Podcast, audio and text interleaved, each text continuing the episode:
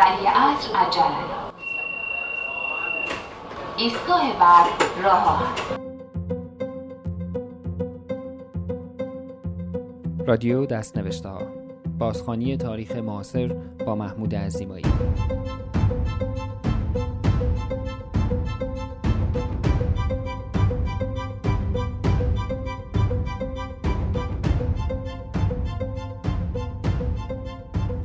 سلام. من محمود عزیمایی هستم. اینجا تورنتوست و شما به هجدهمین اپیزود از فصل اول پادکست های رادیو دست نوشته ها گوش می‌دهید. اول از همه هم بابت تاخیر طولانی بین اپیزود قبل و این اپیزود که قرار است آخرین اپیزود فصل اول رادیو دست نوشته ها باشد. فصل دوم با کمی تغییرات و با یک وقفه که امیدوارم کوتاه باشد باز به روی پادکست خانهای شما باز خواهد گشت. اما درباره این اپیزود. محتوای این اپیزود را من برای اجرا و ضبط زنده در جشنواره تیرگان 2019 تورنتو که تابستان همین امسال برگزار شد آماده کردم. اجرا به خوبی برگزار شد و صدا و تصویر اجرا هم ضبط شد. از آنجا که موادی که برای این قسمت تهیه کرده بودم به شدت تصویری بودند، اجرای زنده ترکیبی بود از ویدیو و صدا و روخانی متن و این من را واداشت که نسخه تصویری هم از این اجرا بسازم. اما بنا به قوانین محلی که جشنواره در آن برگزار می‌شد اجازه نداشتم که بیشتر از چند دقیقه از برنامه ضبط شده را برای انتشار استفاده کنم. برای همین دوباره پادکست اجرا و ضبط شد. البته این بار بدون حضور شنوندگان و فقط در حدی که اجازه داشتم از فیلم های ضبط شده آن روز استفاده کردم. نتیجه این کار یک مستندگونه شد که تا به امروز استقبال خوبی از آن شده است. این مستند روی سایت ویمیو آن دیمند برای خرید یا اجاره به قیمت خیلی کمی در دسترس است. اگر نسخه ویدیویی این پادکست را هنوز ندیده اید و یا در خارج از ایران هستید یا امکان خرید آنلاین از ویمیو دارید توصیه می کنم قبل از شنیدن این پادکست آن را یعنی مستند سیاه را از این آدرس ببینید vimeo.com on demand سیاه با دو دلار و 98 سنت کانادا می توانید به مدت 48 ساعت این مستند را اجاره کنید و یا با 12 دلار و 93 سنت می توانید آن را برای همیشه در دسترس داشته باشید و با این کار به رادیو دست نوشته ها هم کمک کرده اید. ضمنا تا فراموش نکردم بگویم که تمام کسانی که تا به حال از طریق گوفاندمی 20 دلار یا بیشتر به این پادکست کمک کرده بودند به عنوان تشکر کد دسترسی 72 ساعته به این مستند برایشان فرستاده شده و برای حامیان آینده این پادکست هم فرستاده خواهد شد. اگر همچنان قصد دارید به شنیدن این پادکست قبل از دیدن مستند سیاه ادامه دهید برای اینکه حس و حال سالن اجرای زنده را دریافت کنید این خوشوبش من با حضار را بشنوید. سلام عرض می‌کنم مجدد. خیلی خوشحالم که این فرصت پیش اومده که در خدمتتون باشیم و به صورت زنده برای اولین بار پادکست دست ها رو اجرا و ضبط کنیم. همانطور که گفتم کل کار دوباره ضبط شده و بنابراین کیفیت صدایی که خواهید شنید خیلی بهتر از این قطعه است که شنیدید. این شما و این اپیزود 18 هم سیاه. ارباب خودم سلام علیکم. علیکم السلام. پیش ایشالله ارباب خودم سر تو بالا کن. توی هر دو چشم نی ایشالله ارباب خودم به من نگاه کن. ارباب خودم بزبز قندیم ارباب خودم چرا نمیخندی؟ blackface در انگلیسی به عمل سیاه کردن صورت یک سفید پوست برای اینکه خودش را در نقش یک سیاه پوست وارد کند می‌گویند. در چند دهه اخیر قبح اجتماعی این عمل روز به روز جدی تر شده است. در اکتبر 2013 جولیان هاف هنرپیشه خواننده و رقصنده معروف آمریکایی در یک مهمانی هالووین خودش را شبیه شخصیت سیاه پوست سریال Orange is the New Black نارنجی سیاه جدید است یعنی سوزان وارن معروف به کریزی آی گریم کرد که اعتراضهای زیادی را علیه خودش برانگیخت که ناچار به عذرخواهی در توییتر شد و عکسش با آن گریم را از اینستاگرامش حذف کرد. در اکتبر 2018 لوان دلسپ شخصیت تلویزیونی و خواننده آمریکایی در یک میهمانی هالووین خودش را شبیه هنرپیشه و خواننده سیاهپوست آمریکایی دایانا راس آرایش کرد و با آنکه صورتش را سیاه نکرده بود و فقط کمی برونزه تر از معمول کرده بود مورد انتقاد شدید قرار گرفت و ناچار به عذرخواهی شد. Ever, ever, ever dream of doing a blackface, ever. So I'm very sorry to everyone out there if I offended anyone. چند روز بعد میگن کلی مجری معروف آمریکایی در برنامه تلویزیونیش در شبکه MSNBC از اینکه لوان مورد انتقاد قرار گرفته ابراز تعجب کرد و گفت اینکه نجات پرستی نیست.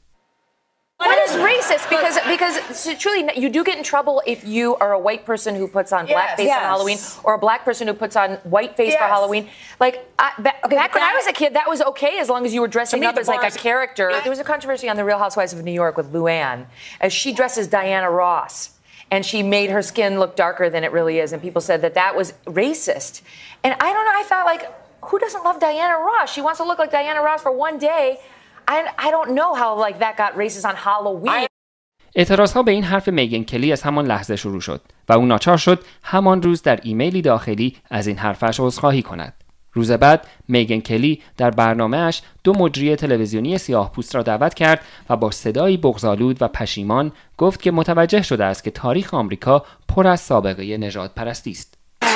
Thank you both for being here. Um, you know, it's not an easy discussion, but Roland, I did listen yesterday, and what was very clear in what I read and what I heard is that the history here, when it comes to that term and this issue, is deeply disturbing. با وجود عذرخواهی های پی در پی میگن کلی برنامه تلویزیونی روزانه او در MSNBC همان ماه کنسل شد چند ماه بعد قراردادش با این شبکه به طور کامل لغو شد میگن کلی البته پنج سال قبل هم وقتی مجری شبکه فاکس نیوز بود در یک مصاحبه تلویزیونی گفته بود که بابا نوئل و خود عیسی مسیح سفید بودند که این خودش باعث جنجال بزرگی در آن سال شد When I saw this headline, I kind of laughed and I said, oh, this is so ridiculous. Yet another person claiming it's racist to have a white Santa, you know?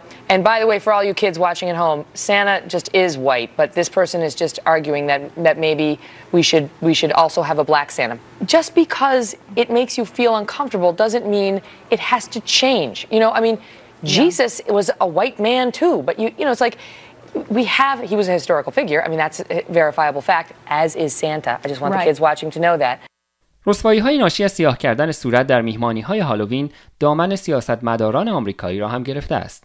ژانویه همین امسال انتشار عکسی از مایکل ارتل وزیر امور اداری ایالت فلوریدا که او را با صورت سیاه شده به شکل یک زن سیاه پوست از قربانیان طوفان کاترینا در یک میهمانی هالووین ده سال پیش نشان می‌داد باعث شد تا از مقام خود استفاده دهد.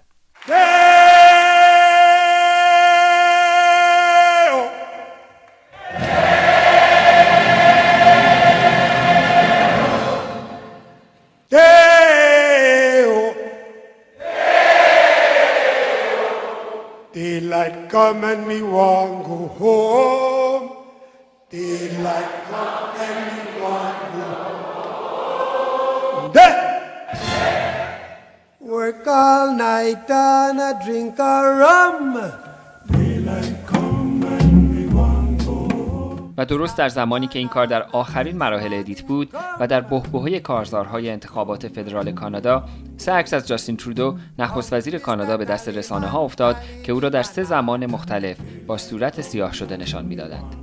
یکی از عکس ها مربوط به دوران دبیرستان ترودوست که در یک مسابقه ترانه دی او هری بلافونته را با صورت سیاه شده اجرا می کرده و دومی و سومی مربوط به سال 2001 در جشنی با تم شبهای عربی زمانی که ترودو در ونکوور معلم بوده و خودش را به شکل علایالدین فیلم کرده بوده و البته این ویدیو که زمان آن هنوز مشخص نشده است.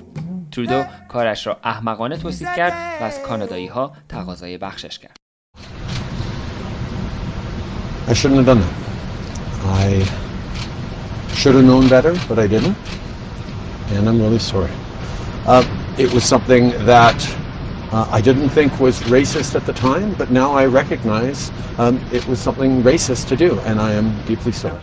حساسیت روی سیاه کردن صورت به نوعی نمایش در آمریکا باز می‌گردد که ریشه در دوران بردهداری دارد که هدفش سرگرمی سفیدپوستان و البته استحکام تبعیض‌های نژادی با استهزا و dehumanize کردن یا فاقد ارزش‌های مثبت انسانی نشان دادن سیاه‌پوستان بود.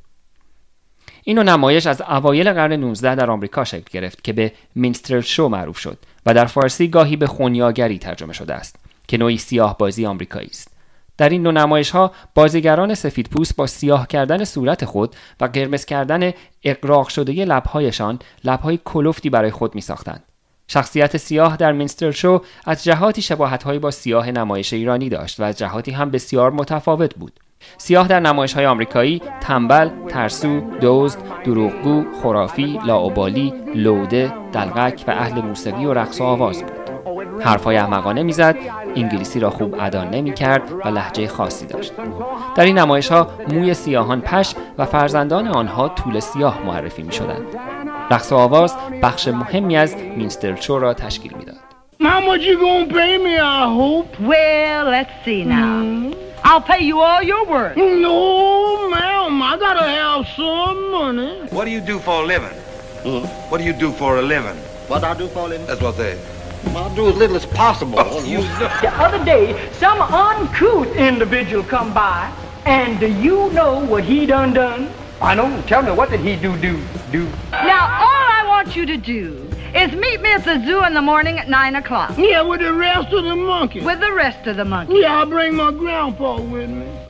با بالا گرفتن جنبش های ضد نجات پرستی و حقوق سیاهان در آمریکا این نوع نمایش ها رو به افول گذاشت. هرچند تا همین چند دهه قبل در تولیدات تلویزیونی و سینمایی نمونه های بسیاری از مینسترل شو را می‌شد دید. من قصد ندارم ادعا کنم که تمام خصوصیات مینسترل شو با سیاه بازی ایرانی نقاط اشتراک دارد اما شباهت های غیر قابل انکاری به نظر می رسد که وجود دارند. اجازه دهید با بردهداری شروع کنیم. اگر فکر می کنید ما ایرانی ها پیشینه بردهداری در تاریخ ما نداشته ایم کاملا در اشتباهید. سابقه بردهداری در ایران به دوران هخامنشیان باز می گردد. در دوره های تاریخی مختلف در ایران از برده ها با عناوین مختلفی اسم برده شده است. عموما مردان برده را غلام و زرخرید، بردگان سیاه را کاکا سیاه و زنان را کنیز یا کنیزک می‌خواندند. بردگان سیاه پوست را از زنگبار، حبشه، سومالی و جنوب سودان می آوردند. به نظر می رسد ایرانیان با بردگان خود به خوبی رفتار می کردند تا آنجا که یک تاریخ نگار فرنگی ایران را بهشت بردگان خوانده بود اما در این حال داستانهایی از تنبیه و فرار بردگان در تاریخ ثبت شده است مثلا اینکه در سال 1256 یا 57 چندین برده به منظور فرار از تنبیه به سفارت انگلیس پناه می‌برند از پدرام خسرو دکترای مردم شناس فرهنگی و اجتماعی مرکز مطالعات دینی و اجتماعی دانشگاه سیدنی غربی استرالیا درباره بردهداری در دوران قاجار پرسیدم. ببینید طبق آماری که در حالا جست گریخته در میاد اینه که در ایران دوران قاجار اوج بردهداری بوده در ایران. ما بردهداری هم که در ایران داشتیم یک نوع نبوده چهار نوع بردهداری داشتیم ما. دو نوعش خارجی هست دو نوعش داخلی هست. برده های خارجی که به ایران آورده می شدن دو دسته بودن یا سیاه پوست بودن یا سفید پوست سفید پوستان بیشتر از کشورهای شمال ایران به ایران آورده می شدن بیشتر از گرجستان گرجی بودن زن مرد بچه و برده های آفریقایی از راه جنوب وارد ایران می شدن واسه زن مرد بچه. مردها 90 درصد در هر دو قشر خاجه بودن. یعنی خاجه می شدن مردانگی نداشتن برای اینکه بعضا در حرم حرم شاهی در بین زنان تو حرم سرا کار می‌کردن. برای خاجه بودنشون باید قطعی می بوده و یا در اندرون خانواده های پولدار و اریستوکرات دوران قاجار اونها هم باید خاجه می بودن. اما تعدادشون هم خاجه نبودن چون می‌بینیم که زن و بچه دارن. دو نوع دیگرش داخلی بوده یعنی برداری خود ایرانیا توسط ایرانیا و اینکه ایرانی ها دختراشون رو فروختن به کشورهای شمالی ایران مثل پاس قفقاز و افغانستان در شرق و به عنوان تکس ریفاند یعنی در ازای پولی که باید به عنوان مالیت می‌دادن دخترها رو فروختن. آمار معمولی نشون میده که در دوران ناصری بین فقط در تهران پایتخت بین 20 هزار تا 30 هزار برده آفریقایی زندگی می‌کرد. در خود تهران ما بازار برده فروش هم داشتیم. سند براش داریم. جز آمار کسبه تهران. بازارهای اصلی دیگرش هم در شیراز بوده و در بنادر جنوبی. و فقط تهران نبوده مرکزیتون گفتم خدمت خانواده های اریستوکرات ایرانی در گیلان در کرمان سیستان بلوچستان همه جا اینها رو داشتن. اما بازار گرم این در داخل حرم شاهی بوده و در دربار ناصر شاه بعد مزفر شاه و همینطور کمتر شده. عمده ترین بازار برد فروش آفریقایی در مکه بوده. و خیلی از کسایی که به اسم حج می‌رفتن به مکه این برده ها رو میخریدن می آوردن به ایران به عنوان تحفه. به شاه و اطرافیان شاه و باز برای خودشون در خانواده متمول نگر می داشتن بعضا با سند کم داریم ولی این برده ها رو از بچگی می خریدن یعنی ترجیح این بوده که اینها کودک یکی دو ساله سه ساله باشن. پسرها از هم بچگی اخته می شدن خاجه می شدن و آورده می شدن به ایران. و یکی از سندهای بارز حضور اینها در ایران عقدنامه های دوران قاجار شما عقدنامه های دوران قاجار رو اگر نگاه بکنید خانواده دومات به خانواده عروس در بالای عقدنامه نوشته شده مثلا پنج عدد برده حبشی به عنوان سر جهازی داده شد پدرام خسرو به آرشیوی از عکس های برده های سیاه پوست در دوران قاجار دست یافته و مطالعات فراوانی روی این عکس ها از دیدگاه مردم شناسی انجام داده است. در این عکس ها بردگان آفریقایی را در دربار قاجار در نقش خدمتکار و حتی به عنوان تفنگچی و سرباز می‌بینیم. بخش بزرگی از این بردگان کودکانی به نظر میآیند که از خانواده هایشان جدا شدند. از پدرام خسرو نژاد بشنوید. بیشتر این عکس ها در دوران ناصر شاه و در داخل کاخ گرفته شد. 80 درصد اینا مربوط می شدن به ناصر شاه. حرم سرای ناصر شاه چون همه خاجه بودن. بیشتر اینها رو در قالب همراه با برخی از زنان برجسته شاه در داخل حرم سرا می بینیم مادر شاه مهد اولیا از اینها زیاد داشته در عکس ها می‌بینیم و بعد اینها رو در خارج حرم زندگیشون با خودشون سیاهان با خاجه های سفید می‌بینیم. در سفرهای ناصر شاه اینا دوروبرش بودن می‌بینیم.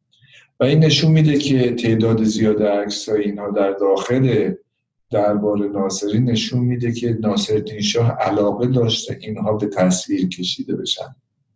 به تصویر بیان.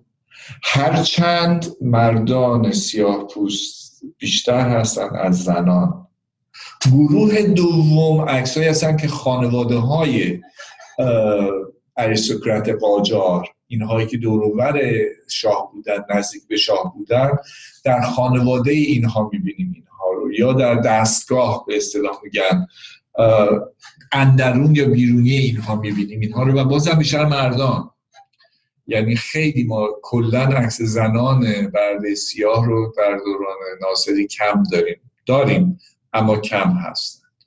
و خوشبخته اون دستشو که در داخل دربارن خب بالاخره دو تا از اینا بودن که خیلی نزدیک بودن به ناصرالدین شاه. زعفران باجی هست که در حقیقت خزانه دار شاید خصوصی جواهرات ناصرالدین شاه بوده. ازش دو سه تا عکس داریم.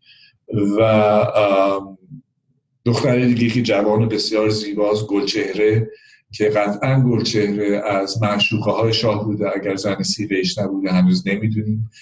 ما بیشتر این عکس هایی که من تا به امروز تونستم جمع بری کنم چه مجموعه خصوصی چه مجموعه دولتی و نیمه دولتی در خارج و داخل ایران اینها رو در فضای رسمی دربار نشون میده یا توی حرم سرا یا توی اندرون خانواده ارستوکرات عکسی من هنوز پیدا نکردم. از برده های آفریقایی باشه در خارج این سیستم مثلا در مزارع کشاورزی سیستان بلوچستان یا کرمان که می‌دونیم بودن اونجا.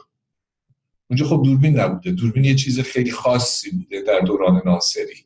خارج از فضای حرمسرا سیاهان آفریقای برده در زندگی روزمره خانواده فقط در عکسای امیر دوست محمد معیر ممالک جالب اینجاست که قانون منع تجارت برده در انگلیس در سال 1807 میلادی به تصویب می‌رسد در حالی که تا 120 سال بعد در ایران تجارت برده همچنان برقرار بوده است. شاید تعجب کنید از اینکه اگر فشارهای دو قدرت استعماری شمالی و جنوبی یعنی روسیه و انگلیس نبود شاید تجارت برده در ایران خیلی دیرتر برچیده می‌شد. بعد از فتح قفقاز توسط روسها روسیه فروش مردان و زنان قفقازی را به ایران ممنوع کرد. اما این تجارت در قسمت ایرانی قفقاز ادامه یافت. پسران و دختران را از قلمرو روسیه مخفیانه به ایران می آوردند. بعد از امضای قرارداد ترکمنچای در 1206 که به موجب آن قفقاز به زیر سلطه روسیه درآمد برده قفقازی در ایران بسیار نایاب شد. همینطور بسیاری از بردگانی که در جریان لشکرکشی آقا محمد خان به قفقاز و نیز سربازانی که در جنگهای ایران و روسیه گرفتار شده بودند به روسیه برگردانده شدند. اگرچه بعد از این قرارداد هنوز هم از قلمرو روسیه برده هایی به طور قاچاق به ایران آورده می شدند ولی سفارت روسیه خواستار بازگشت فوری آنها می شد. گسترش دامنه نفوذ روسیه در سواحل شرقی دریای خزر و فتوحات روسها در آسیای مرکزی نیز بر محدود شدن بردهداری در ایران اثر مثبت داشت. پایگاه دریایی روسیه در جزیره آشوراده بردگیری را در مرزهای شمالی ایران متوقف ساخت. از آن طرف انگلیسی ها برای متوقف ساختن تجارت برده در ایران از طریق پیمان های خود با سلطان مسقط و دیگر حکام خلیج فارس تلاش می کردند. در 1265 ناصرالدین شاه حمل بردگان سیاه پوست را از طریق دریا به ایران ممنوع کرد. در 1268 ایران و انگلیس پیمانی امضا کردند که به موجب آن کشتی های انگلیسی مجاز بودند کشتی های ایرانی را برای یافتن برده بازرسی کنند. این پیمان بعدتر تا 1290 تمدید شد. اما این پیمان ها بر میزان تجارت برده تاثیر عمده ای نداشت تا اینکه به موجب پیمان جدیدی که در 1300 به امضا رسید اختیارات انگلستان گسترش یافت بردگانی که در کشتی های ایرانی یافت می شدند آزاد می شدند و دادگاه مسئول رسیدگی به جرم صاحب کشتی ایرانی نیز باید در حضور نماینده کنسولی انگلیس تشکیل می شد. از دورانی که اون جلسه بزرگ در اتریش گذاشتن و کشور اروپایی تصمیم گرفتن من بردهداری بشه انگلیس شد به اصطلاح کلانتر محل. خودش هر کاری دلش خواسته بود کرده بود تو بردهداری و حالا اومده خلیج فارس. دست گذاشته روی دولت های مثل ایران و کشتی ها و این داستان ها ایران همچنین در کنفرانس بروکسل در مورد الغای بردهداری شرکت کرد و در سال 1305 به کنوانسیون ژنو پیوست. و اینها همه مقدماتی فراهم کرد تا در روز 18 بهمن 1307 لایحه دو فوریتی لغو تجارت برده در مجلس شورای ملی به تصویب برسد. در ماده واحده آن آمده است در مملکت ایران هیچ کس به عنوان برده شناخته نشده و هر برده ای به مجرد ورود به خاک یا آبهای ساحلی ایران آزاد خواهد بود هر کس انسانی را به عنوان برده خرید و فروش کرده یا رفتار مالکانه دیگری نسبت به انسانی بنماید یا واسطه دیگری در حمل و نقل برده بشود محکوم به یک تا سه سال حبس تعدیبی خواهد بود. در این سال اگرچه تجارت برده قانونا متوقف شده بود اما هنوز برای مدتی بردهداری وجود داشت.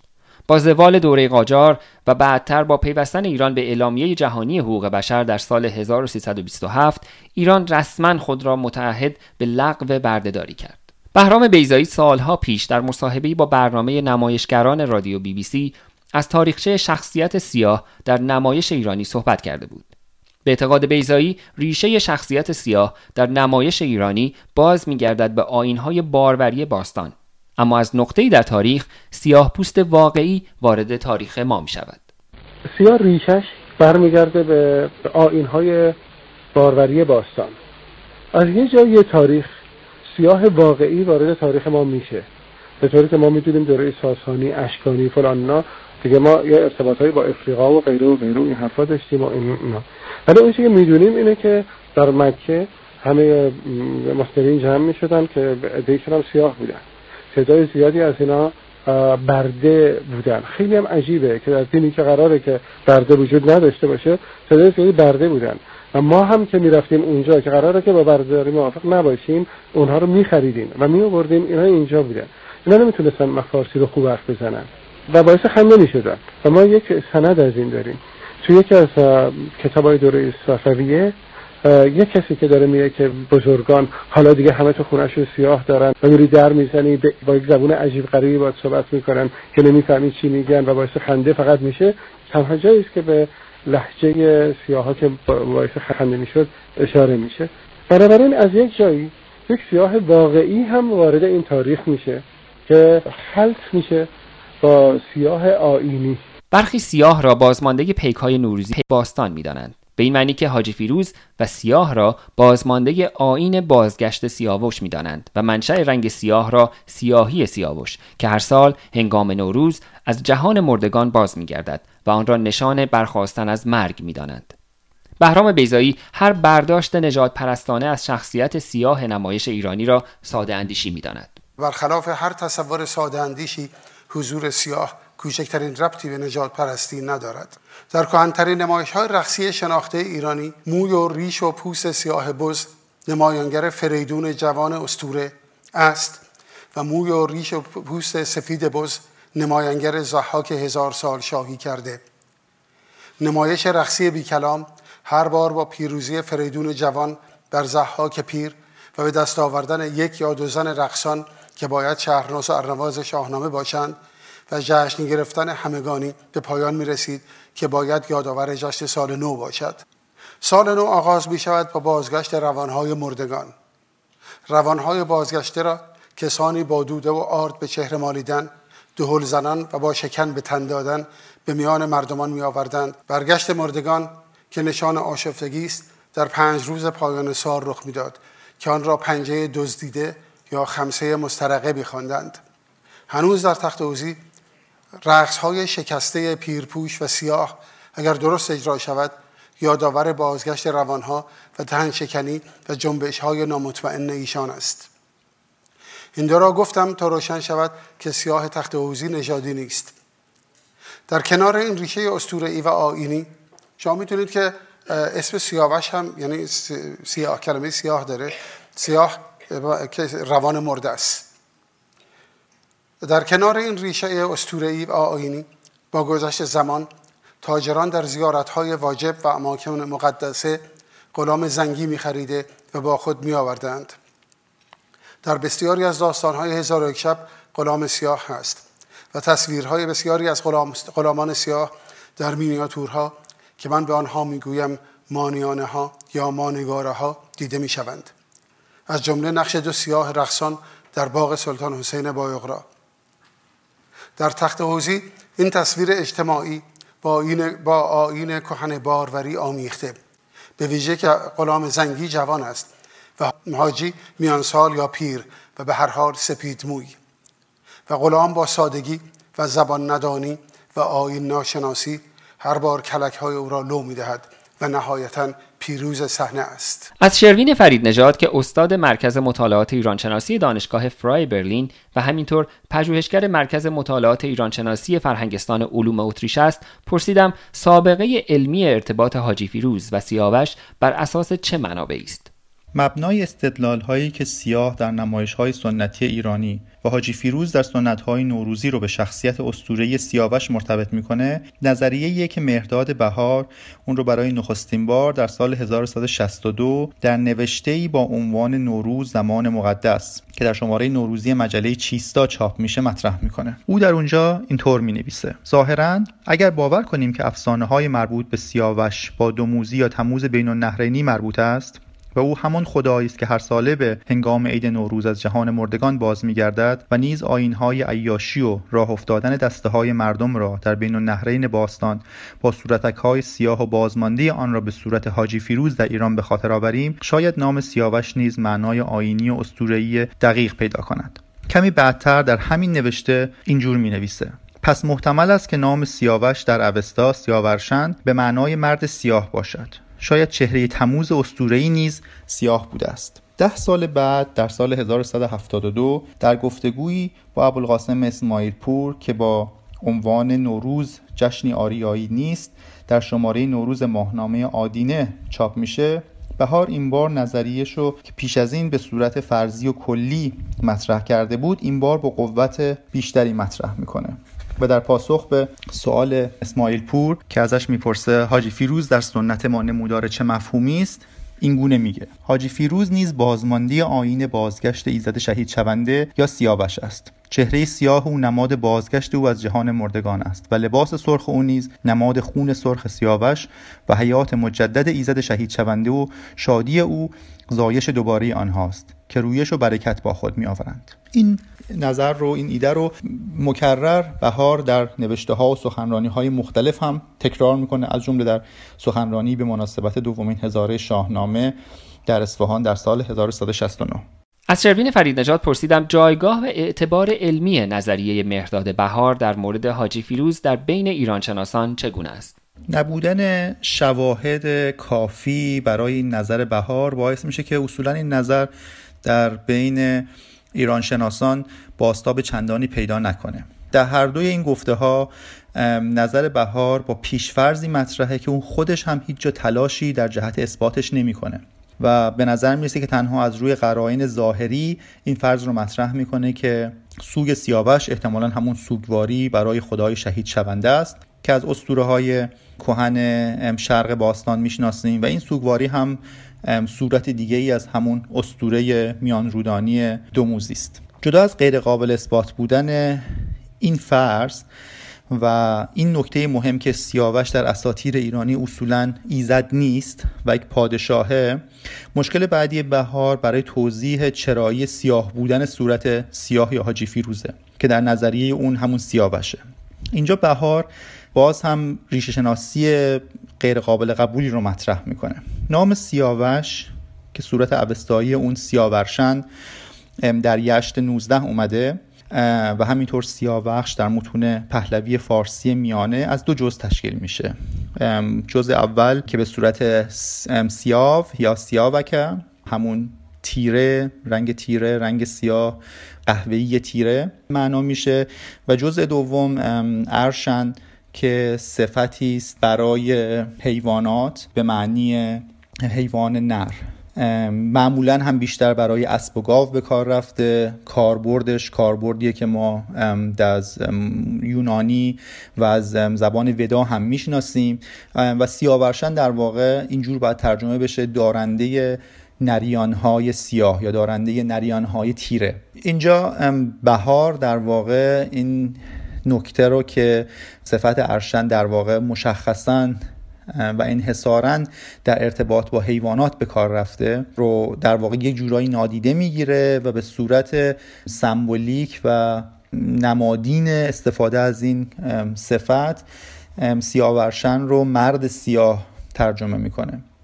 و به این ترتیب می‌خواد نتیجه بگیره که خب پس این مرد سیاه پس همونی که صورتش سیاهه و مرد سیاه صورت سیاه ایزد شهید شونده همون دوموزیه و به این ترتیب سعی می‌کنه به صورت خیلی پیچیده ای تئوری خودش رو تبیین کنه. اما همونجور که گفتم هیچ توضیح مشخصی برای این همانند انگاریش ارائه نمی‌کنه و عملا این فرض خیلی مبهم باقی میمونه. با توجه به اینکه معنایی هم که برای من کلمه سیاه برای واژه سیاوش میده هم چندان قابل قبول نیست. حتی بر اساس یک نظریه ریشه شخصیت سیاه در نمایش ایرانی می‌تواند از نقش قنبر غلام حبشی امام اول شیعیان در تعذیه وام گرفته شده باشد که شخصیتی وفادار و فداکار بوده و شخصیتی بزلگو و رند هم داشته. که بعضی دستورات را نشنیده می گرفته و نیمه کاره رها می کرده است.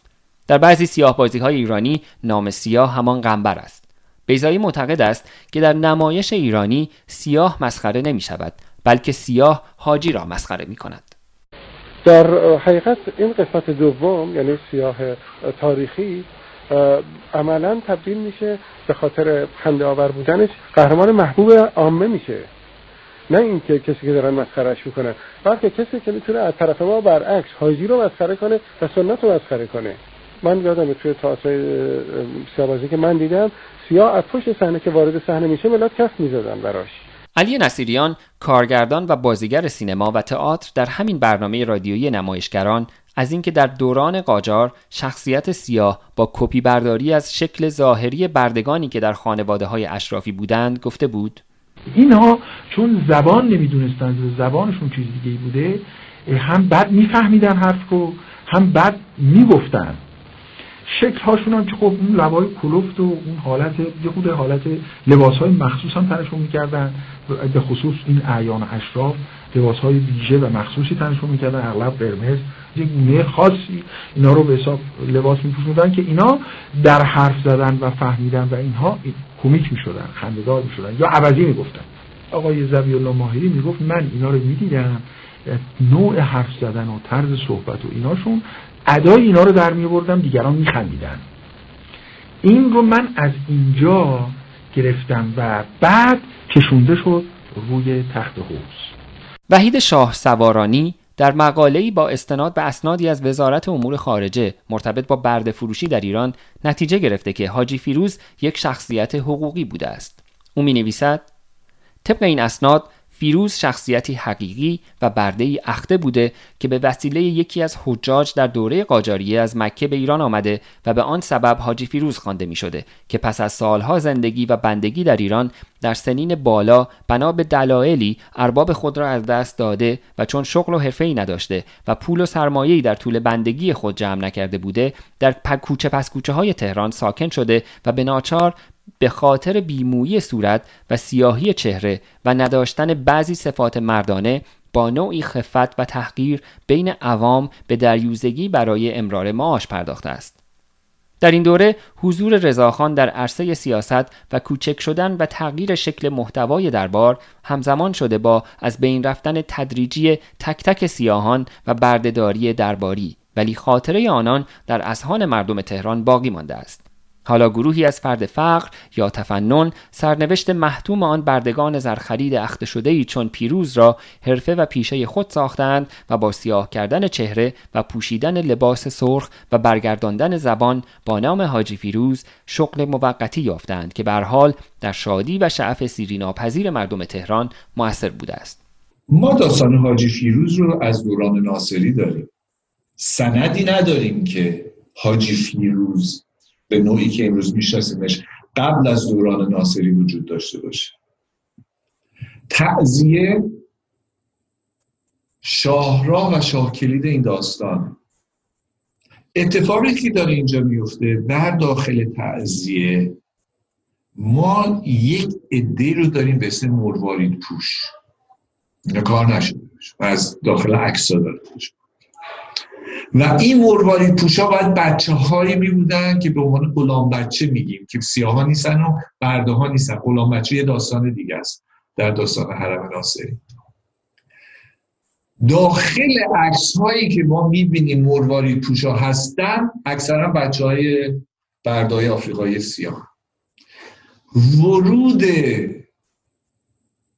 تئاتری سیاه غلام های برده به نظر من در دوران قاجار این مروارید پوشان هستن در قالب تعذیه یکیش همون آقا سلیم هست غلام بچه مهد اولیا که دو عکس داریمش این عکس در تکیه سلطنت آباد در روز آشورا محرم 1380 ناصر شازی نویس کرده. پس این مروارید پوشان توی کار پرفورمنس با چهره سیاه محبوب بودن اون موقع. تو تنزیه هم اینا رو داریم جاهای دیگه سیاه ها رو. حالا چجوری که اسم این حاجی فیروز شده حاجی فیروز؟ نام بسیاری از غلام های سیاه بعد آفریقایی فیروزه. و در داخل دربار ناصرالدین شاه دو تاشون رو من دارم. 90 درصد برده های آفریقایی لقب اولشون حاجیه. چرا؟ چون اینا رو از مکه خریدن و بردن ایران. هر کی از مکه میاد حاجی میشه دیگه. من این گونه داستان رو می‌بینم. اون داستان کلی بلک فیس رو در نظر بگیر. دخول کرده به ایران اومده داخل دربار قاجار تا شکل می‌گیره تعذیب اوجش رسیده. و یک تنزی داره شکل می‌گیره با تئاتر و موسیقی روحوزی.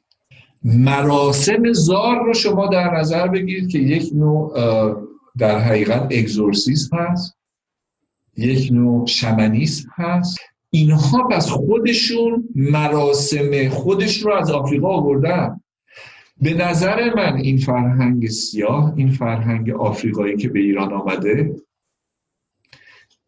این ریشه های پرفورمنس رو هم و مراسم پرفورماتیک رو با خودش آورده. در جایی در داخل ایران در پایدخت بومی سازی شده. با تنزی که دربار دوست داشته آمیخته شده به بیرون نشت کرده مردمی تر شده و همینجور شکل گرفته تا به امروز.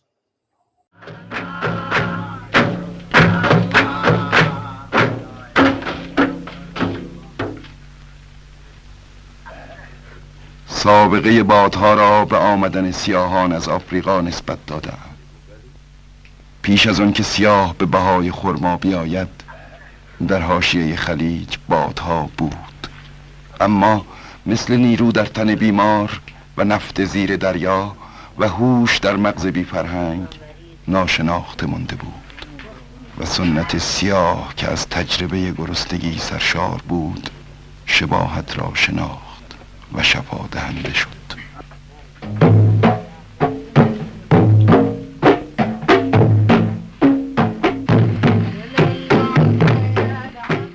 بهرام بیزایی در سال 2016 نمایش موزیکال تربنامه را بر اساس نمایش های سیاه بازی در دانشگاه استنفورد در آمریکا به روی صحنه برد.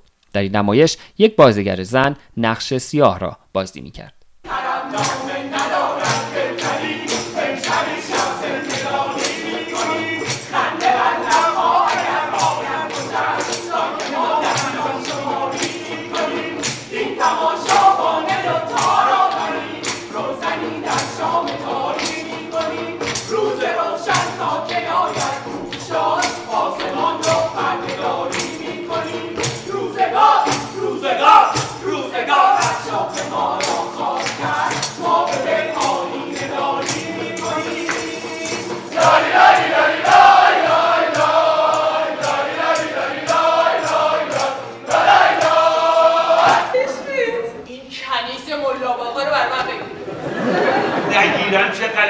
می‌کنی مثلا؟ الان می‌فهمی عجیب نه نه نه آبرو چی؟ قبول قبول.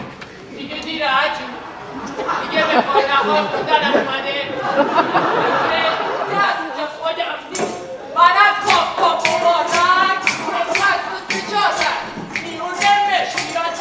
اگر بسته کنم شک؟ رنگ صورت سیاه شخصیتی که حالا با هر اسمی که میخوننش اسم پرشگونیه. یا مبارک یا الماس یا جواهر یا هر چی که اسمشو می‌ذارن یه اسم خوبه. یه اسم شادی بخشه. اون رنگ چهرهش ربطی نداره به نجات پرستی و نژاد و غیره و اینا. چون می‌دونیم که اون قهرمان داستانه. هیچ تحقیر نژادی نیست. چون اون قهرمان خوب داستانه. قهرمان اصلی و خوبه و پیروزی با اونه در پایان. کاری که سیاه می‌کنه توی تخت اوزی همون کاریه که شهرزاد می‌کنه توی هزار یک شب. یعنی عملا اونه که داره قدرت رو کنترل می‌کنه. همچنان که زنهاجی اینطوره و همچنان که توی داستانای تخت اوزی این زنهاجی در واقع یک جوری احساس اسارت داره توی خونه به خصوص که اون می‌خواد یک زن دوم براش بیاره که میشن دو تا زن اصلی هزار یک شب. در سخنرانی پیش از اجرای طربنامه بیزایی در پاسخ به سوالی که اشاره به این داشت که سیاه کردن صورت در آمریکا یک مفهوم نجات پرستی دارد و ممکن است باعث سوء تفاهم نژادی شود گفت من هیچ چیزی را به خاطر هیچ فرهنگی یا مملکتی عوض نمی کنم. ضمنا من هیچ چیمو به خاطر هیچ مملکتی به خاطر هیچ فرهنگی عوض نمی کنم. همچنان که در ایران نکردم. در امریکا من مجبور نیستم همه چی رو عوض کنم چون در امریکا توجه می‌کنید؟ اونا همچنان که من میکوشم فرهنگ اونا رو بفهمم اونا هم بکوشن فرهنگ منو بفهمن. هیچ راهی غیر از این وجود نداره. اساهیل پارسا کارگردان و نمایشنامه نویس صاحب نام ساکن تورنتو که بیش از سی سال است در کانادا برگردان انگلیسی نمایشنامه های ایرانی را به روی صحنه تئاترهای کانادا می‌برد در مورد موضعش نسبت به شخصیت سیاه در نمایش ایرانی پرسیدم. من از بود شخصیتی به, به شخصیت سیاه نگاه می‌کنم.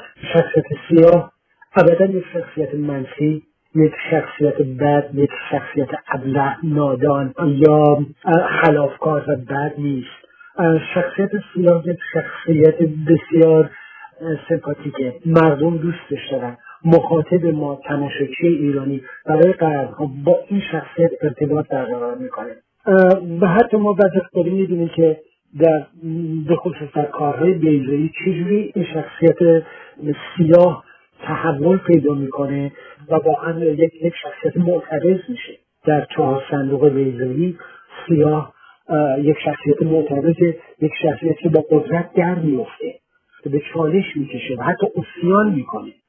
ببینید اینا تمام زیبایی ها و نکات مثبت یک کرکتره.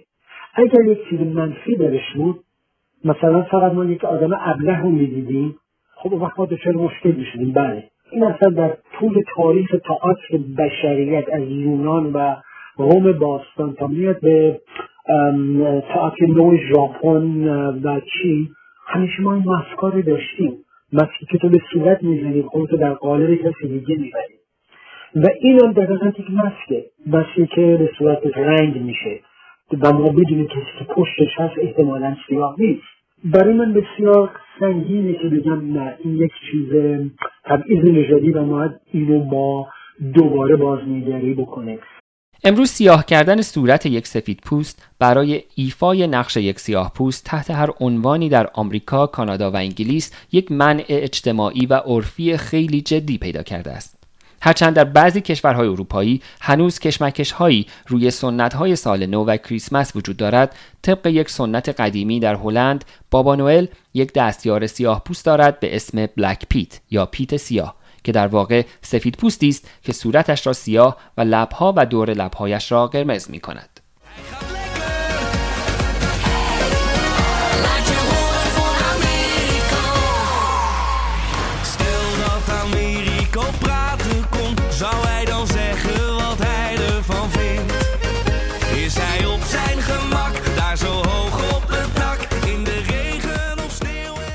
در سالهای اخیر فعالان هلندی حقوق سیاهان جنبشی برای مقابله با این سنت قدیمی کشورشان راه انداختند. اعتراضها در سال 2014 آنقدر بالا گرفت که در فستیوال خیابانی کریسمس اعتراض کننده ها با پلیس درگیر شدند. Moving on, Christmas is approaching, of course, a time of unity and festivity, and the Dutch city of Gouda has already welcomed Santa Claus, but alongside the excited children were protesters scuffling with police.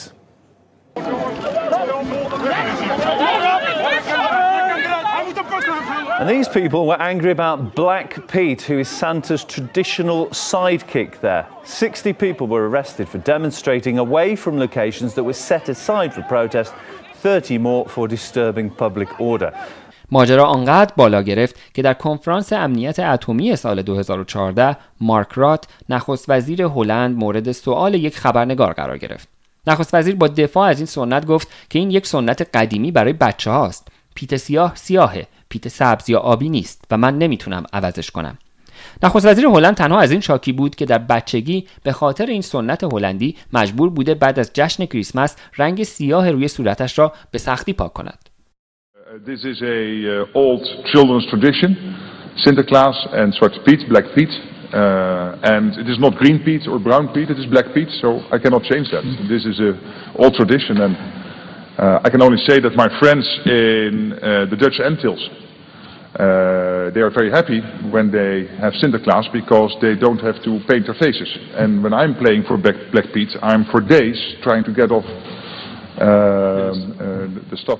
سانی برگمن مستندی ساخته است به نام Our Colonial Hangover یا خماری استعمار زده ما که در آن دو دختر که خود را به شکل پیت سیاه گریم کردهاند در خیابانها و پارکهای لندن سراغ رهگذران می‌روند تا عکس عمل آنها را نسبت به ظاهرشان ثبت کنند و وقتی با تعجب بهت و گاهی خشم مردم مواجه می شوند توضیح می دهند که ما دستیاران بابا نوئل هستیم و چون از دودکش وارد خانه ها می شویم صورتمان سیاه شده است. Would you like some candy? candy? Yeah. Uh, why are you blacked out? it just looks like racism. Does it? Yeah. We're, we, we, we're black from going through the chimney.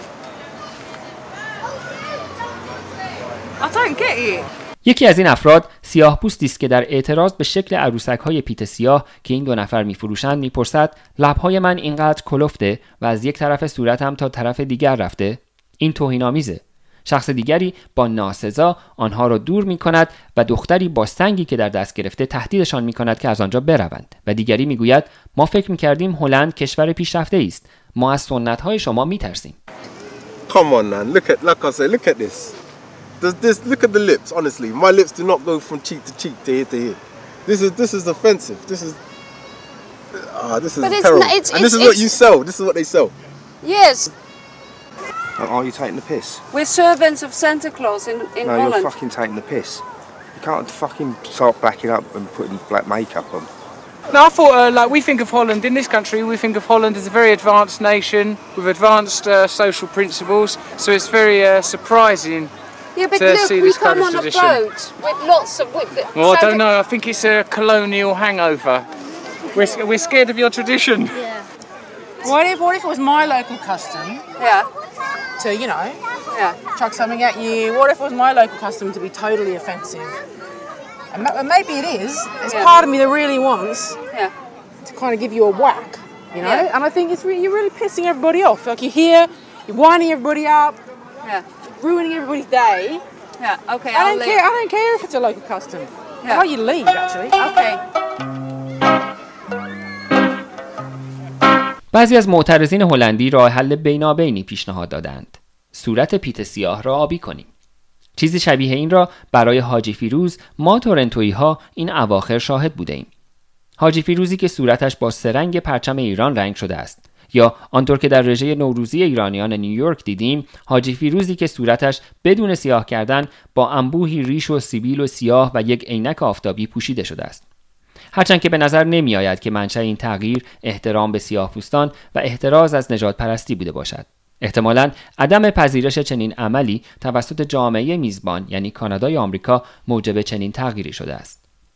هما سرشار در یک گفتگوی تلویزیونی با مرتضی عقیلی در سال 2003 خاطره ای از یک میهمانی نوروزی در لس آنجلس در سال 1981 یا 82 می‌گوید که قرار بوده حاجی فیروز هم داشته باشد و تام برادلی شهردار سیاه پوست لس آنجلس هم دعوت شده بوده است.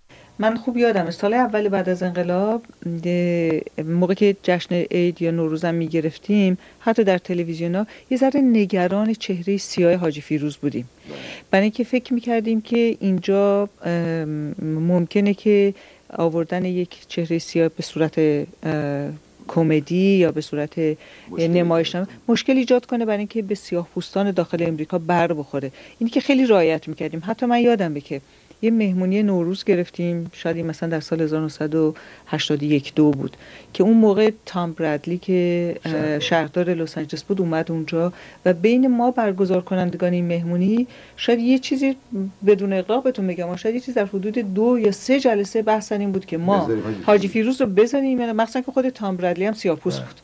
نهایتا تصمیم بر این گرفته شد که حاجی فیروز رو بزنیم ولی صورتش رو سیاه نکنه. اینه که یه مشکل اینجوری داشتیم ولی بعدا دیگه با شناختی که با محیط پیدا کردیم و با بعد از زندگی در اینجا متوجه شدیم که نه برای امریکایی هم حفظ سنت هاش یه کار قابل قبولی است و اگر که در سنت ایرانی چنین هست که رنگ صورت رو رنگ بکنن به سیاه مثل اینکه اینجا هم در هالووین هزار رنگ به صورتشون می‌زنن ماسک می‌زنن ایرادی نداره. اما 20 سال بعدتر هم جامعه آمریکایی متحول شده و blackface عملی غیر قابل قبول شناخته شده و هم جامعه ایرانی مهاجر متوجه شده که باید به حساسیت های جامعه میزبان احترام بگذارد. سهیل پارسا نمایش چهار صندوق بهرام بیزایی را که اتفاقا یک شخصیت سیاه هم دارد حدود سی سال پیش در کانادا به انگلیسی روی صحنه برد. چهار صندوق بهرام بیزایی اومد سال 92 میلادی به انگلیسی کار کردم. شخصیت شخصیت سیاه بود ولی من سیاه فقط دور چشمش دو تا حلقه مشکی دور چشمش گذاشته بودم. من که کامل صورت سیاه بکنم. اون زمانم اونقدر نبود یعنی دلیل نبود که از چیزی بترسم این کار بکنم. به دلایلی از نظر آرتیستیک فکر می‌کردم اون زیباتر برای من. از ساحل پارسا پرسیدم اگر زمانی بخواهد نمایش دیگری که شخصیت سیاه در آن حضور دارد را در کانادا به روی صحنه ببرد با صورت سیاه این شخصیت چه خواهد کرد؟ اگر در یک تئاتر من اگر بخوام انتخاب بکنم یک وظیفه خودم می‌دونم که یک بکراند یک مقدمه در بروشور برنامه بدم. یا حداقل در مصاحبههایی که دارم می‌کنم کاملا اینو توضیح بدم. من فکر می‌کنم این مسئله به اصطلاح آموزش و فرهنگ سازیه چون به راحتی آره برداریم اونجا بذاریم و توضیح ندی چیزی که قرنها ریشه داشته خب این باید توضیح داده بشه. توضیح داده نشه دچار اشکال میشه. طبیعتا دچار اشکال میشه. ولی اگر به یه نتیجه برسم که واقعا می‌خوام شخصیت سیاه رو ارائه بدم باید باید روش کار کنم؟ این وظیفه ما روش کار بکنیم. به عنوان آدمایی که دست در کارن به عنوان هنرمند و به عنوان اهالی فرهنگ. ولی همینطور بدون بکراند بخوایم یه ارائه بدیم طبیعتا مخاطب کانادایی ما مخاطب غربی این حق و داری که ما سوال ببریم شاید اینکه ریشه شخصیت سیاه سیاوش بوده یا تقلیدی از بردگان سیاهی که در خدمت خانواده های اشرافی دوران قاجار بودند آنقدر مهم نباشد. شاید مهمتر از آن این باشد که سیاهی صورت حاجی فیروز می تواند برای اقلیت سیاه پوست ایرانی آزاردهنده و توهینآمیز باشد. سعید شنبهزاده آهنگساز و نوازنده سیاه پوست ایرانی در گفتگویی با صادق سبا در تلویزیون ایران اینترنشنال از خاطرات تلخ کودکیش در ایران می‌گوید. این بحث حاجی فیروز من خیلی روش تحقیق کردم با خیلی از کودکان سیاپوست خیلی از زنان سیاپوست صحبت کردم. بعد از اینکه عید نوروز تموم میشه ما خود ما زمانی که مدرسه می‌رفتم تمام بچه مدرسه ها دنبال ما میافتادن و حاجی فیروز سالی یه روزه حاجی فیروز سالی یه روزه و مبارک مبارک دنبال ما را میانداختن.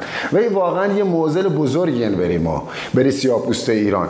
و این مسئله حاجی فیروز مسئله این مبارک مسئله این که مثلا شخصیت سیاپوست همش باید شخص لوده ای باشه همه رو بخندونه. این انگار شده یه کارکتر. خیلی از بچه های خوزستانی و بچه های بوشهری یا هرمزگانی وقتی که به قشر مرکز نشین می‌رسن ناخداگاه خودشون رو می‌برن در یک حالت لودگی و خندهدار چون انگار که یک نقشی یک پرسوناژی به ما داده شده که ما فقط مردم رو بخندونیم و این مثلا او آرش و کورش و اینا همه سفید پوست بودن چشم آبی بودن و ما این وسط یه نقشی به ما داده شده ما در فرهنگ ایرانی مبارک باشیم و حاجی فیروز باشیم.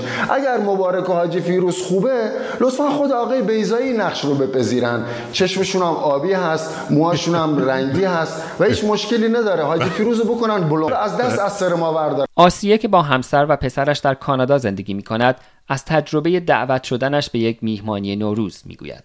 نوروز امسال من از طریق یک از دوستانم به یک جشن نوروزی دعوت شدم که قرار بر این بود که حاجی فیروز هم توی جشن باشه و دوستم به من یادآوری کرد که برای بچه ها خیلی می‌تونه سرگرم کننده باشه وجود حاجی فیروز. من شوهرم افریقاییه و در نتیجه بچم پسر پنج سالم دورگ است سیاه پوست و افریقایی و ایرونی. و فکر این که من چه توضیحی بدم به پسرم که چرا حاجی فیروز صورتش رو سیاه کردن منو در فکر فرو برد و احساس راحتی نکردم با این حس و فکرم. و ترجیح دادم در نتیجه که در اینجا شرکت نکنم برای اینکه یه وقت احتمال اینکه شوهرم در شرایط راحتی قرار بدم و پسرم به فکر وادار بکنم خیلی احتمالش زیاد بود. برای همین به این مهمونیش در اینجا شرکت نکردم و شاید بشه این موضوع طور دیگه حل بشه و این سوالا به وجود نیاد. شاید شاید باید می‌رفتم و بعد در مقابل سوال ها قرار می‌گرفتم و پاسخگو می بودم از یک دختر ایرانی که با همسر نیجریه‌ایش در فنلاند زندگی می کند و چند هزار نفر زندگی این دو را در اینستاگرام با عنوان عروس آفریقا دنبال می کنند پرسیدم که آیا تجربه ای دارد که با همسرش در برنامه ایرانی که شخصیت سیاه در آن وجود داشته شرکت کند و خواستم عکس عمل همسرش را برایم بگوید. ما پارسال ایران بودیم دوتایمون و از کاشان دیدن کردیم. توی هاستلی به نام موزه عروسک ما اقامت داشتیم یه شب. عروسک های قدیمی ایرانی رو به نمایش گذاشته بودن و ملل مختلف. بعد یک نمایشنامه عروسکی وجود داشت. که چهار تا عروسک شاملش بود و دو تا از اون عروسک ها عروسک سروناز و حاجی فیروز بود. خب اینا از همون خواستن که ما این نمایش رو بازی کنیم و خب هر آدمی که می اومد اونجا این نمایش ها رو بازی می‌کرد. یعنی خب چیز خیلی عادی بود و خیلی هم به نظر من جالب بود. به هر آدمی عروسکی رو دادن که شبیشه. عروسک سروناز رو به من دادن عروسک حاجی فیروز هم به همسرم دادم اونجا همسرم گفتش که مثلا خب که چی؟ اون یه کوچولو بهش برخورده بود. ولی خب نقشی که ما اونجا بازی کردیم نقش اصلی امو فیروز نبود. یعنی نقشش این بود که سروناز و حاجی فیروز عاشق هم بودن. پس ما یک نقش انگار زندگی خودمون رو بازی کردیم. ولی همسرم گفتش که اگر به من نقش اصلی حاجی فیروز رو می‌دادن اون موقع بود که اصلا خوشش نمی اومد از این قضیه. چون در دوران بردهداری تنها راه این که این سیاه پوستا در کنار سفید پوستا در مجالسشون شرکت کنن این بوده که اونا رو سرگرم کنن. و یه جوری حاجی فیروز هم همین کار داره می‌کنه. به خاطر همین خیلی دید خوبی بهش نداشت و به نظرش خیلی کرکتر جالبی نیست. نامش تهران است و خودش را بدترین کابوس آمریکا معرفی می کند نیمه ایرانی و نیمه سیاه. That's the most dangerous combination in America, bro. Tommy, what are we going to do about them? That's right. I am. I'm the mo- I'm America's worst nightmare. Half Persian, half black. Half nigga, half terrorist. از تهران استنداپ کمدین ایرانی آمریکایی خواستم از تجربه شخصیش درباره حاجی فیروز و شخصیت سیاه در نمایش ایرانی بگوید. نزدیکای نوروز بود.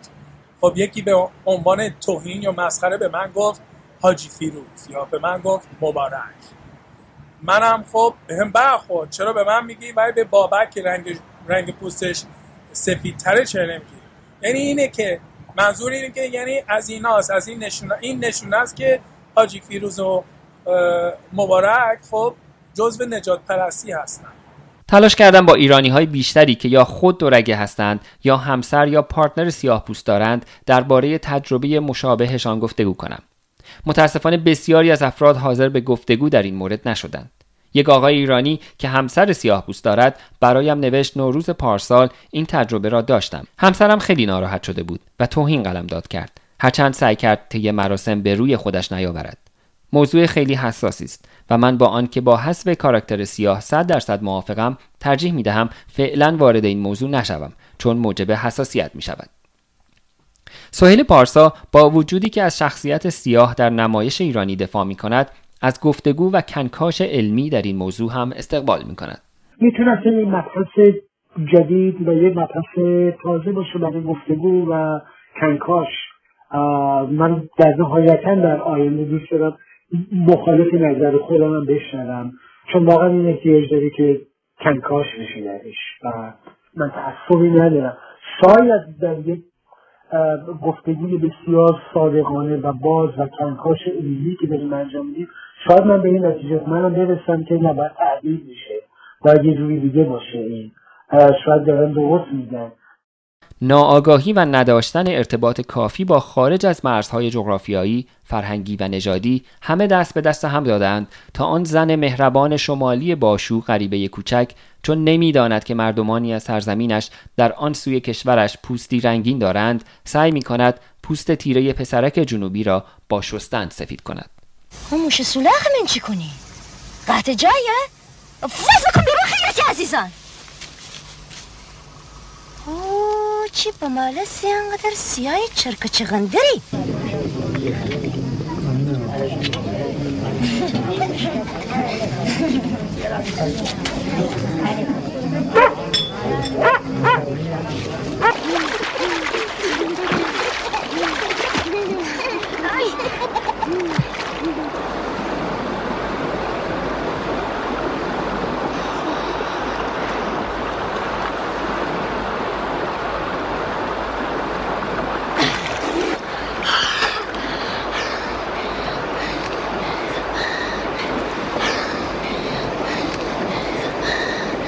بخیر نی بکنی همین ناآگاهی است که عادل فردوسی پور مردمی ترین و منصف ترین مجری تلویزیونی را وامی دارد با رنگ پوست میهمان برنامه اش شوخی کند. بعد تازه ما خیلی الان خوشتیپ هم هستیم که رنگ پوستمون الان یکم این دیدی که همه میرن کلی تلاش می‌کنن خودشونو برونزه می‌کنن خودشونو می‌کشن میرن آفتاب و سولاریوم و نمی‌دونم این سوسول بازی ها از خودشون در میارن. ما الان ناکن رنگمون چقدر خوبه؟ ما خیلی کیف می‌کنه از رنگ پوستمون مگه نه؟ Really? من که کیف من که خوشم راضی هم شما راضی نیستی؟ بابا خوبه خیلی خوشتیپ. من فکر می‌کنم من با خودم خوشحالم. من که آره خوبه ناکن الان خوبیم شبیه هم هستیم. My color is nice, you know. من رنگ رنگ قشنگیه درصد، صد درصد. خیلی عالی. 100% آره، تو هم دوست بدم- داری مثل من باشی؟ بدم نمیاد آره. الان خیلی با هم خیلی فرق نمی‌کنیم با هم. اگر نوای باز نشون بدن خیلی با هم در مورد سیاستمدارانمان البته این بیانصافی است که اگر فقط ناآگاهی را دلیل این بدانیم که مثلا محمد جواد لاریجانی در یک سخنرانی رسمی باراک اوباما را کاکا سیاه خواند. محمد جواد لاریجانی در سال 1388 در نشست اعضای جامعه اسلامی مهندسین در واکنش به سخنان باراک اوباما گفته بود زمانی که اوباما بر سر کار آمد از تعامل و گفتگو با ایران سخن گفت. چه شده که امروز این کاکا سیاه حرف از تغییر نظام ایران می‌زند؟ لاریجانی در ادامه البته این را هم اضافه کرد که من نجات پرست نیستم اما باید یک طوری جواب این مرد را بدهم. آهای سیاه زنگی دل من نکن خون. وای تو رفتی کجا؟ منم چو مجنون. آهای سیاه زنگی دل من نکن خون. وای تو رفتی کجا؟ منم چو مجنون. جمال جمالک جمالو جمال بودو جمال همه ملت ها برگ های تاریکی در تاریخ خود دارند. ملت هایی پیشرفت می کنند که اول بپذیرند که لزوما هر آنچه در گذشته آنها وجود داشته باعث افتخار و مباهات نیست و بعد اینکه تلاش کنند تا به استقبال تغییراتی بروند تا از آن گذشته تاریک فاصله بگیرند. این آخرین اپیزود از فصل اول پادکست رادیو دستنوشته ها بود. فصل دوم رادیو دستنوشته ها بعد از چند ماه مرخصی با کمی تغییرات به اپلیکیشن های پادکست شما باز خواهد گشت. همچون گذشته پادکست های رادیو دستنوشته ها را می توانید در همه اپلیکیشن های استاندارد پادکست و همینطور SoundCloud و تلگرام دنبال کنید. در تلگرام با at رادیو دستنوشته ها به انگلیسی و در اپلیکیشن های پادکست با جستجوی رادیو دستنوشته ها به فارسی به راحتی این پادکست ها را پیدا خواهید کرد. نسخه دومی از همه این اپیزودها در اپلیکیشن Castbox برای داخل ایران هم آپلود می شود که به نظر می آید آن هم فیلتر شده است. برای این نسخه روی Castbox رادیو دستنوشته ها خط تیره ایران را جستجو کنید. اگر خارج از ایران زندگی می کنید و مایلید با حمایت مالی از رادیو دستنوشته ها به استقلال و بقای این پادکست کمک کنید سری به سایت gofundme.com دستنوشته ها بزنید که در آن می توانید از جزئیات کمک های دریافت شده و نظرات حمایت کنندگان هم با خبر شوید. می توانید در توییتر با ات دستنوشته ها اخبار این پادکست را دنبال کنید و سوال ها و موضوع های پیشنهادیتان را با من در میان بگذارید.